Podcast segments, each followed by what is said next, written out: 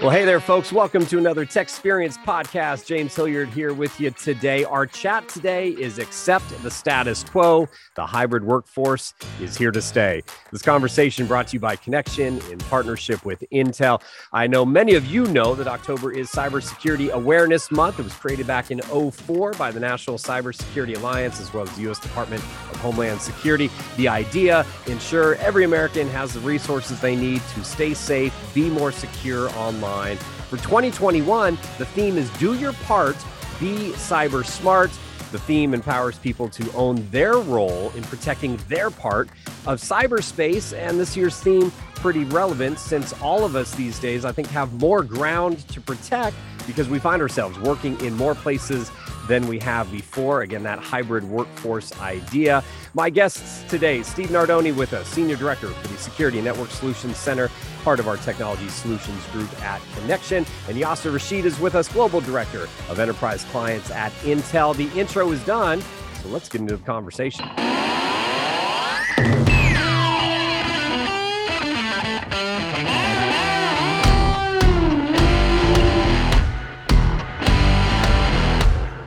All right. And Yasser, since you are our guest today, do you accept our premise here, the new status quo, hybrid workforce? It is here to stay. Yes or no?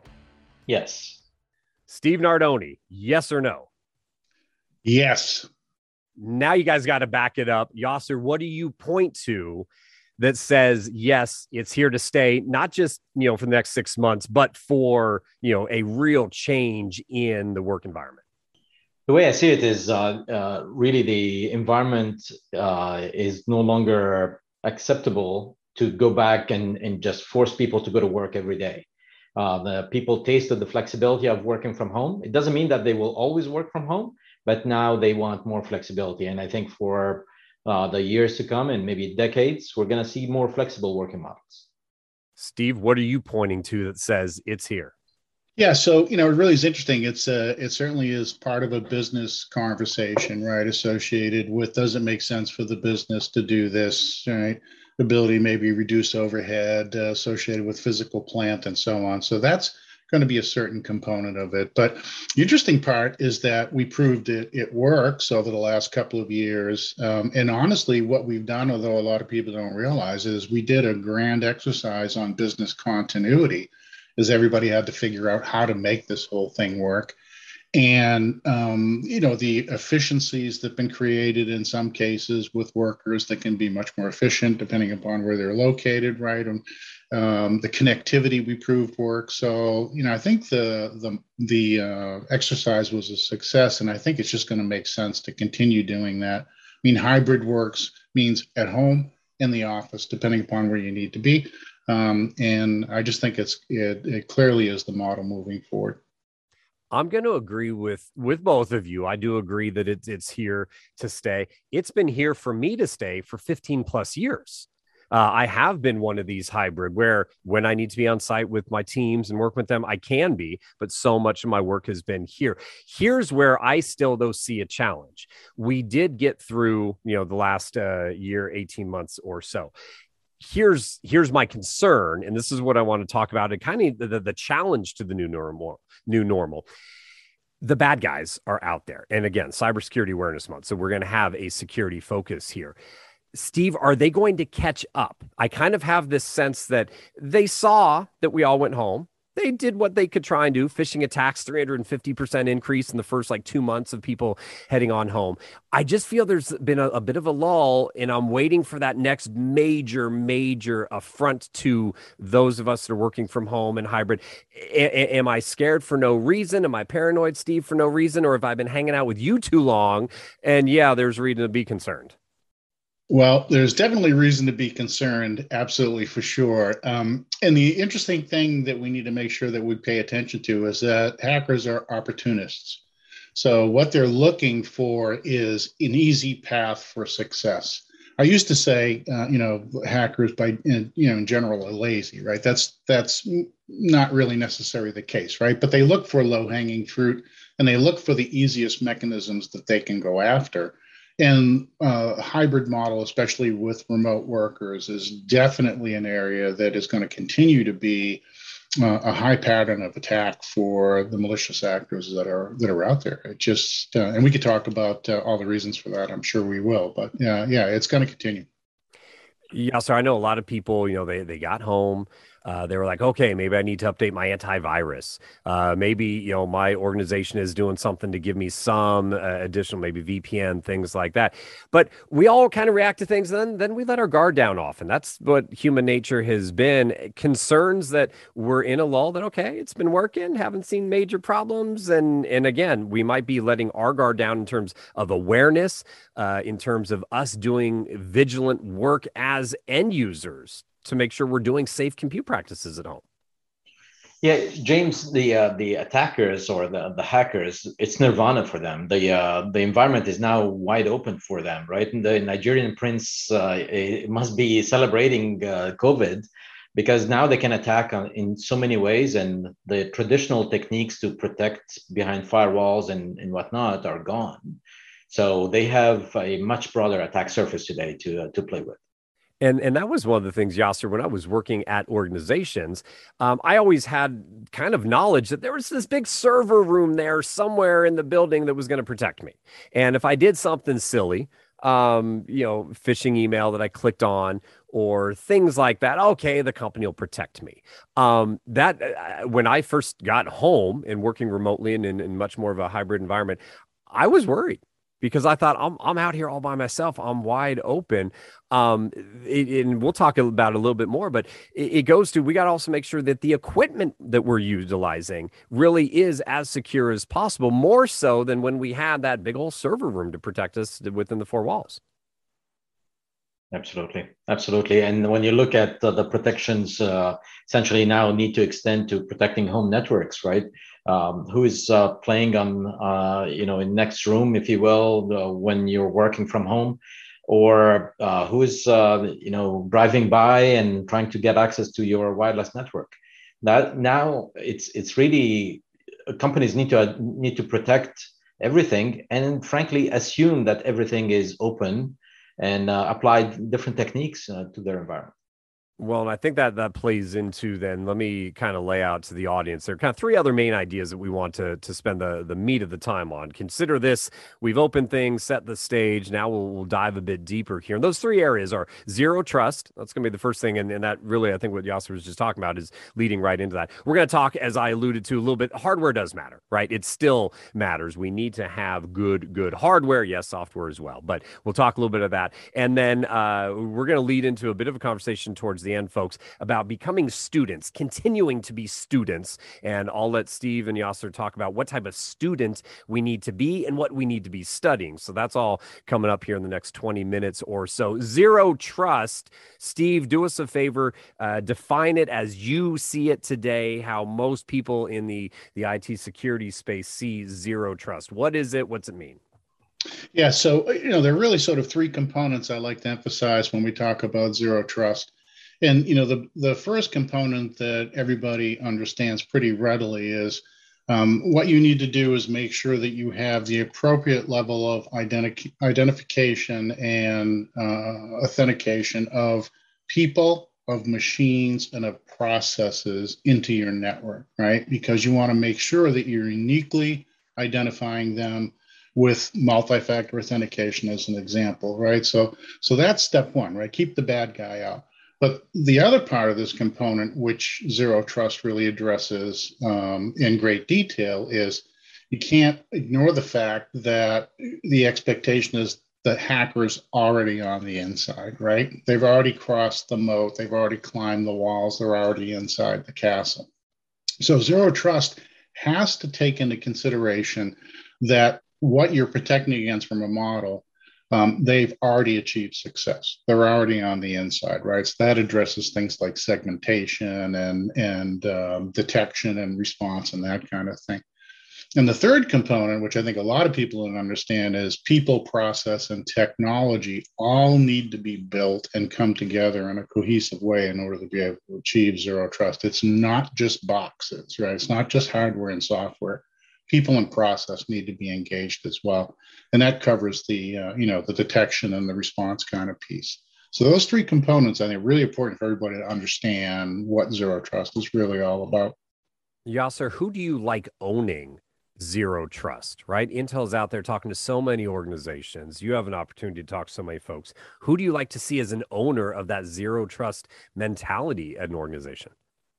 Believe everyone, everyone needs to uh, really, you know, kind of raise their guards, if you will, and and think, be more diligent. I uh, the analogy I use with a lot of uh, folks is uh, you, if someone is living in a nice neighborhood, the crime rate is low, it's safe, no thefts, and so on. You you leave your front door unlocked, um, no security cameras, no need for uh, uh, you know patrols and and whatnot. If you move to a neighborhood where the crime rate is is higher and and you know that there are uh, more risks, um, first you you protect yourself. You uh, you put a good lock on the front door. You put maybe some um, security cameras, patrols you talk to your kids about hey uh, make sure you know who you're talking to in the in the street uh, don't um, get in the car for someone telling you hey i'm a friend of your dad uh, and so on and so forth right but everyone in the family now needs to be more diligent. And that's the same situation uh, we're living now. Do you see an area where where teams are struggling with getting certain parts of their organization into that zero trust mindset? Is there a, a, speed bump? I'll go back to your neighborhood analogy. Is there a speed bump that you've seen certain teams kind of stumble over or slow them towards this idea of zero trust I see fatigue uh, uh, creeping in, if you will, right? Uh, a lot of people say, "Hey, my, I've updated my software and I should be good. And, and I'm tired of, uh, of hearing about uh, bad news. Well, the reality is the attackers are waiting until there is a tiny crack in the system. And it's the responsibility of the defenders to protect 100% um, and not leave any crack in the system. So the, the speed bump is, is really, we need to continue to educate and simplify Uh, so that people don't get that fatigue. Steve, you live a very secure world. Uh, that's been, you know, security has been a part of of your uh, working career for so long uh, that I think it is second nature to someone like you. But I, I think Yasser's right on spot that a lot of people are fatigued by this, tired. This is a newer, and and now we're trying to secure more. It's not just those four walls, that server room, and some knucklehead like me clicking on the wrong email. It's people uh, not only uh, regionally but could be across the world now because we're working in this hybrid environment. So me in California can work for a company out of Asia Pac or or what have you. So um, so how do you prevent maybe some of that fatigue steve what what are you seeing people struggling with and, and what advice would you give them to kind of power through yeah, and I, I, can't emphasize how important that comment that Yasser made was, right? The fatigue it's definitely happening, and and, and it is a, uh, a, a component of risk, right? When you think about it, right? If you're fatigued and you and you don't follow all the rules and principles that you know you need to do, um, something something bad could happen. Um, so you know, really, um, the, the we always talk about the user being the weakest link in the security chain you know, it sounds you know awful to say something like that, but it really is true. And and if you think about it from this perspective, the hackers are out there and they're running um, script kiddies and programs against everything that's running on the internet on a regular basis, and they're looking for something that's going to be a win for them.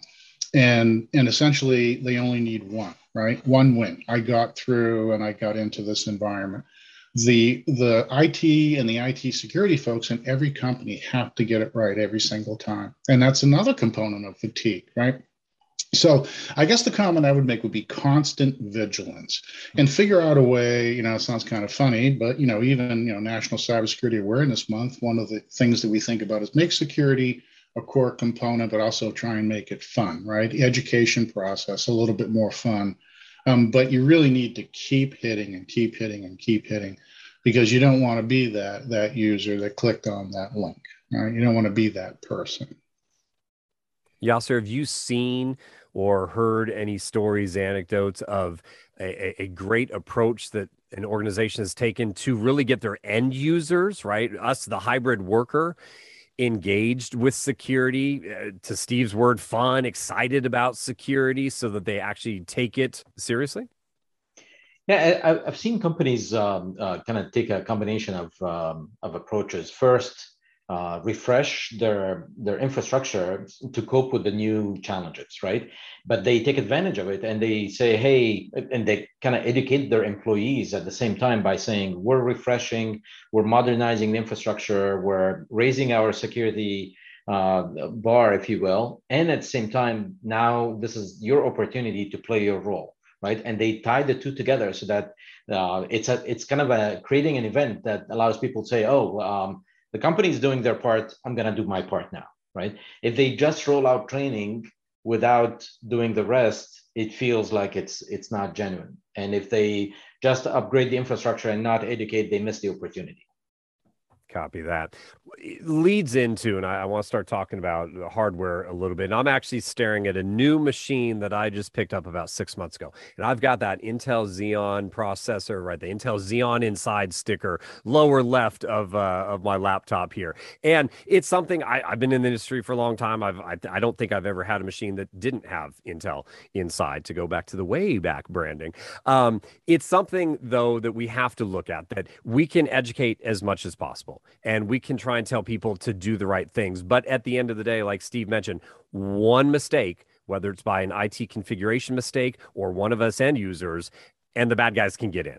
And so that's where we need to also rely on the hardware out there. Um, talk a little bit, Yasser, about the kind of uh, idea and importance that hardware still has in really the the cornucopia that we have to put together. Obviously, there are software components. There's the the people, the process, the all that that we've talked about education. But talk about the hardware for a moment. How central that is to trying to stay ahead of the of the bad guys. Great question, uh, James. And, and fundamentally, uh, let's talk a little bit about software. Why is software failing to protect us? It's fundamentally software is uh, by design um, a level playing field for the attackers and the developers, right? It's the same environment and the same tool set, same capabilities. So the attackers, in fact, if they use the latest techniques, they have a leg up over traditional developers who have to uh, cut costs and, and deal with, uh, with financial restrictions, right? So in, in, essence, software alone has limited visibility, cannot see an attacker uh, hiding in a virtual machine, for example, right? Or cannot see an attacker going under the operating system and uh, utilizing system management uh, hooks. So fundamentally, software is limited hardware can can play a, the role and complement software in ways that the software alone can, cannot do. It's the um, I, I I love analogies with the that that kind of bring it home, right? Um, if you have a car that, and it break broke down on a highway, uh, you don't tow it with the same car. You bring in another tow truck. The hardware is the tow truck for software, right? It's what bails it out when something goes wrong. It's what what can have that monitoring and, and supervision capability uh, that helps and supports the, the software properly. And and Steve, I know, and you and I have chatted about this a, a, little bit. So love to to have you share with this audience today. But there have been tools built into the hardware, built into the Intel chipsets that can help IT turn on certain things to protect against us human beings. Yet those aren't always used, and it's still something that people like. Oh, I didn't think about that, or I didn't realize I could. Is that still an issue that you're seeing even today? Yeah, absolutely, James. And um, you know, and it, is a, a fundamental human condition, right? It's I get this technology and I want to use it in a productivity environment. I want to do the things that I need to do to to do my job. Um, IT wants to be able to deploy systems and get it into users' hands. You got to take a step back and ask the fundamental question: Is there something built into the hardware or the infrastructure in any area that we could leverage to provide a deeper level of layered protection. And you know, Intel provides fantastic security through their their chipset. And the beauty of it is that at the hardware layer, um, it provides fundamental protection that is is extremely difficult, if not impossible, to be able to break. Whereas software can be corrupted in some way, shape, or form. Um, so you know, everybody needs to be asking themselves the question: What is the capability of this machine that I have in front of me? Right? What capabilities is built in in an integrated way to provide very deep layered security, especially at the hardware level? How do I implement it? How do I turn it on? How do I leverage it? And every IT team should be asking themselves that question of every single system they put into a user's hands, because again, we talked about it. The user is the weakest link in the chain. Enable them with the best protection that you can give them, right? Turn it on. So that's, and, and, you know, that's, uh, we do see it. And I, that's my recommendation. Yeah. And, and alluding to vPro here as, as one of those technologies, right? That, has been uh, built in and utilized. Let, let, me ask you this, Yasser, in terms of uh, hardware there, c- can you give a little compare contrast, maybe talking directly to IT folks right now that are looking at refreshing some hardware? What might be some of those newer security capabilities in machines? And let's take the, the end user machines for now. Um, what's new now compared to what they might be running from, say, three years ago? Right. You know, so so first of all, uh, I'm glad you mentioned vPro because vPro is really the platform that is designed and built for business.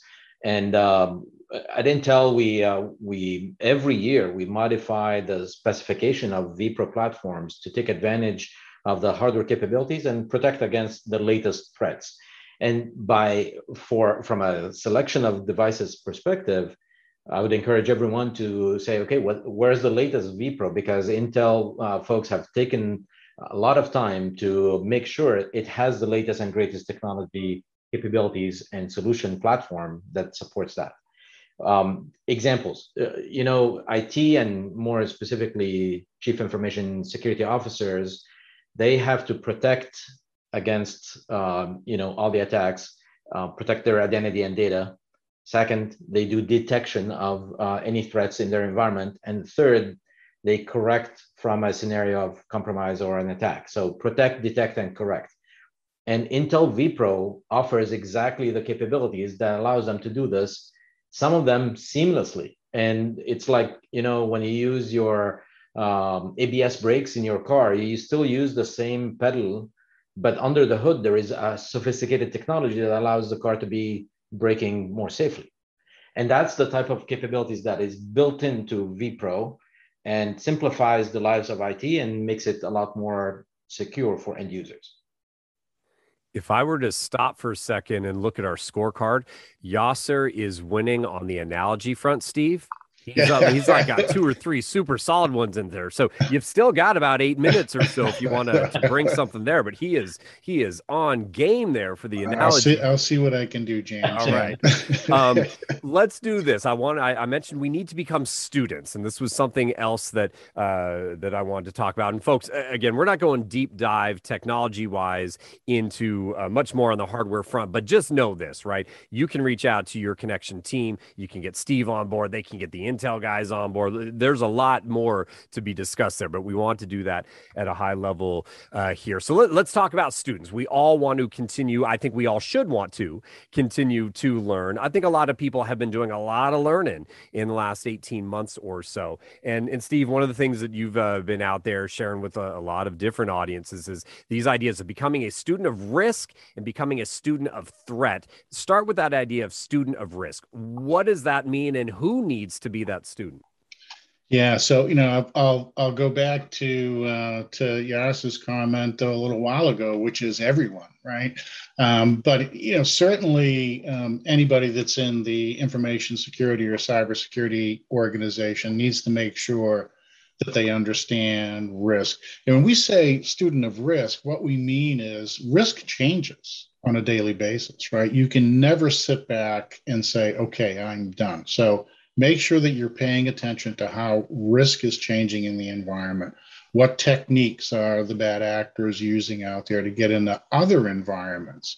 Study other uh, breaches that have happened. What did they do?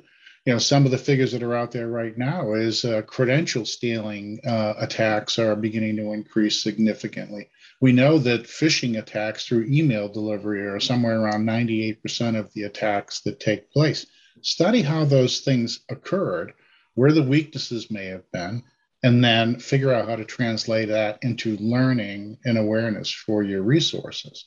So that's really what we're talking about. You just have to constantly be paying attention.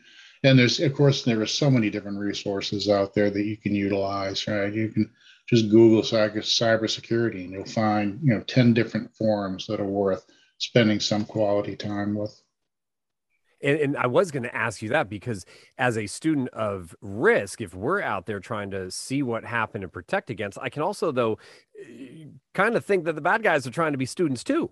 They're trying to see, oh, well, that one worked. Let me see if I can replicate that. Um, Yasser, on on your end, do you have, uh, you know, Steve saying get involved in some of these uh, forums that may be out there? And again, a lot of the folks that we're talking to, they have their own networks of people and trusted resources. But is there something that you try and keep an eye or ear on in terms of uh, just knowing what are the biggest, latest, and greatest risks to people? I think I would echo what, what Steve said, and and, and frankly, nowadays, um, uh, first the, the best way to uh, to learn is to teach, right? So share information and and help others with what you know, and that itself will will uh, have others kind of open up and and share their information as well. Um, but we really need to. Um, I, am going to circle back to zero trust. Assume that that uh, that compromise will will take place be ready to recover from it, have the right backup, have the right infrastructure to recover from, and have the right hardware and, and capabilities and services to, to have that recovery happen in a short time so that you know productivity is not interrupted or is interrupted less. Um, we have to continue to learn and be ready for that to happen. Steve, what's the difference between being a student of risk and being a student of threat? Yeah, it's a great question. So, threat, um, you know, is the potential that that something onerous is going to happen in the cybersecurity world. So, when we say student of threat, what we're what we're saying is make sure you know who the threat actors are out there. Um, you know, uh, we've talked about this for many years, James, right? And and we've talked about nation state actors, and you know, you go back two or three years ago um, many of the folks in the small to mid market space and commercial business weren't really worried about that. Right now, what's happened? Right, we've seen a lot of nation state attacks that have happened, so they are a very valid threat actor at this point in time. There are very uh, well organized um, attacker based organizations that are out there as well. So spend time understanding that and know who is a potential threat to you. Uh, again, understand what they're doing and how they may be executing attacks, and then do a risk analysis um, in your own environment to say if they were to do that, you know, how would we react? How would we protect ourselves? How would we, you know, it all gets back to the kill chain, right? How do we how do we reduce the time uh, in the kill chain so that we can um, respond and recover? So, um, threat first, risk second those exercises of being ready to respond, even mocking it up and going through a certain scenario, uh, the idea of doing uh, even more just just back to the end users again, because we're again talking you know this hybrid environment, you know, sending out phishing mails internally to see if people uh, are going to be tripped up by them, and then obviously you're not looking to you're not firing them if they get tripped up by, but it's a it's a time that you can educate them. Um, kind of goes to to one of these ideas and and Yasser, this is where I'm heading to on that is if I'm an end user and and I do kind of think something's a little fishy, a little funny, a little off with I don't know, maybe this is a security security concern, maybe it's not. What should an end user like take myself? What should I do? Who should I reach out to? What what do I start doing to raise an alarm to say this might be the beginning of something that could be, you know, catastrophic? Yeah, the simplest uh, uh, advice is if you see something, say something, right? Uh, and that's uh, uh, is applicable on so many fronts. But fundamentally, if you see something suspicious, uh, raise it to your IT and and bring it bring it to their attention. And back to to the education piece and, and the awareness. This is a responsibility for all of us. And if we do it right, we're gonna all be better educated and better ready for uh, when something goes wrong. Uh, I love the analogy here. and I mean, I'm going to continue uh, on that to fire drills, right? and, and uh, or preparing for the next uh, uh, tornado, or pick your favorite disaster. We all prepare for it. We need to prepare for the security attacks as well do we need to change how often we prepare? Because I know that used to kind of be part of the operating manual for IT for the year. At some point, we're going to do our little test and da da da. Um, do we need to dust off those a little more often or in a different variety. Um, I, I, also, though, and I think IT as well, sometimes they're worried of fatigue of the end user, right? Of, of constantly testing a system. I'm thinking back to our hybrid environment. You know, if I'm at home, how often do I want to be talking to my IT folks and, and having them double check my system and double, check my network configuration, all those types of things? And uh, what are your thoughts on that in terms of how often we need to be kind of raising that that fire alarm just to test things out? You know, constant awareness, as I mentioned, constant vigilance is something that we need to make sure that we're paying attention to. I did want to emphasize one point. Um, you know, also mentioned if you see something, say something.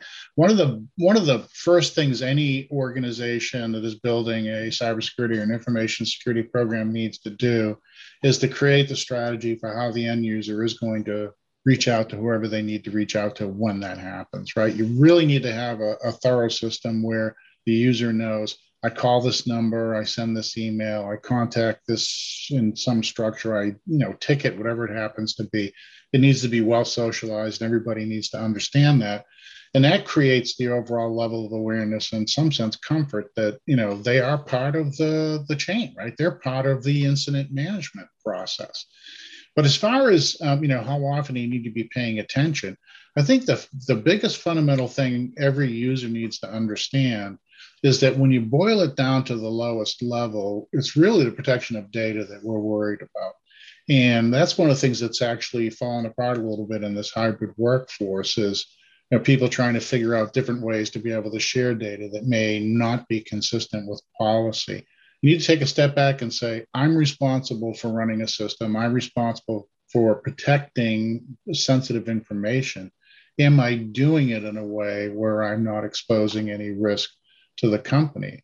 And that's you know really one of the the best first steps for everybody that need, needs to do from an awareness point of view.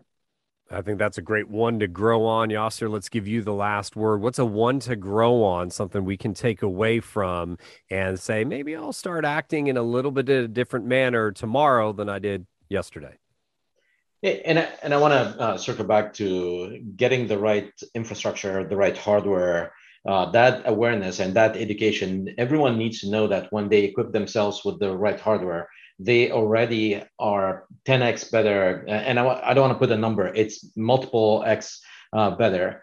Uh, so you know, start there, and the rest can can uh, follow.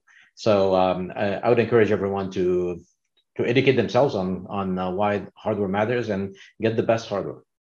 Yasser, appreciate the time. Steve, appreciate the time as well. Again, folks, you can reach out to your connection reps and get more information. You can get Steve and team on board to chat with you. They can bring in, of course, we've got a great relationship with Intel, so can bring folks in to chat with you. Here's our final call to action for all of you. It's uh, directions to visit us online, connection.com then simply click on services, top of the screen. Then you scroll down cyber services, and you'll see a link right there to our cyber security awareness page. So, connection.com, click on services, scroll to the cyber security services, and you'll see that cyber security awareness page. More information there, guys. Appreciate the time, folks. Thank you for listening. On behalf of everybody, James Hilliard here, and we do look forward to talking to you all down the road.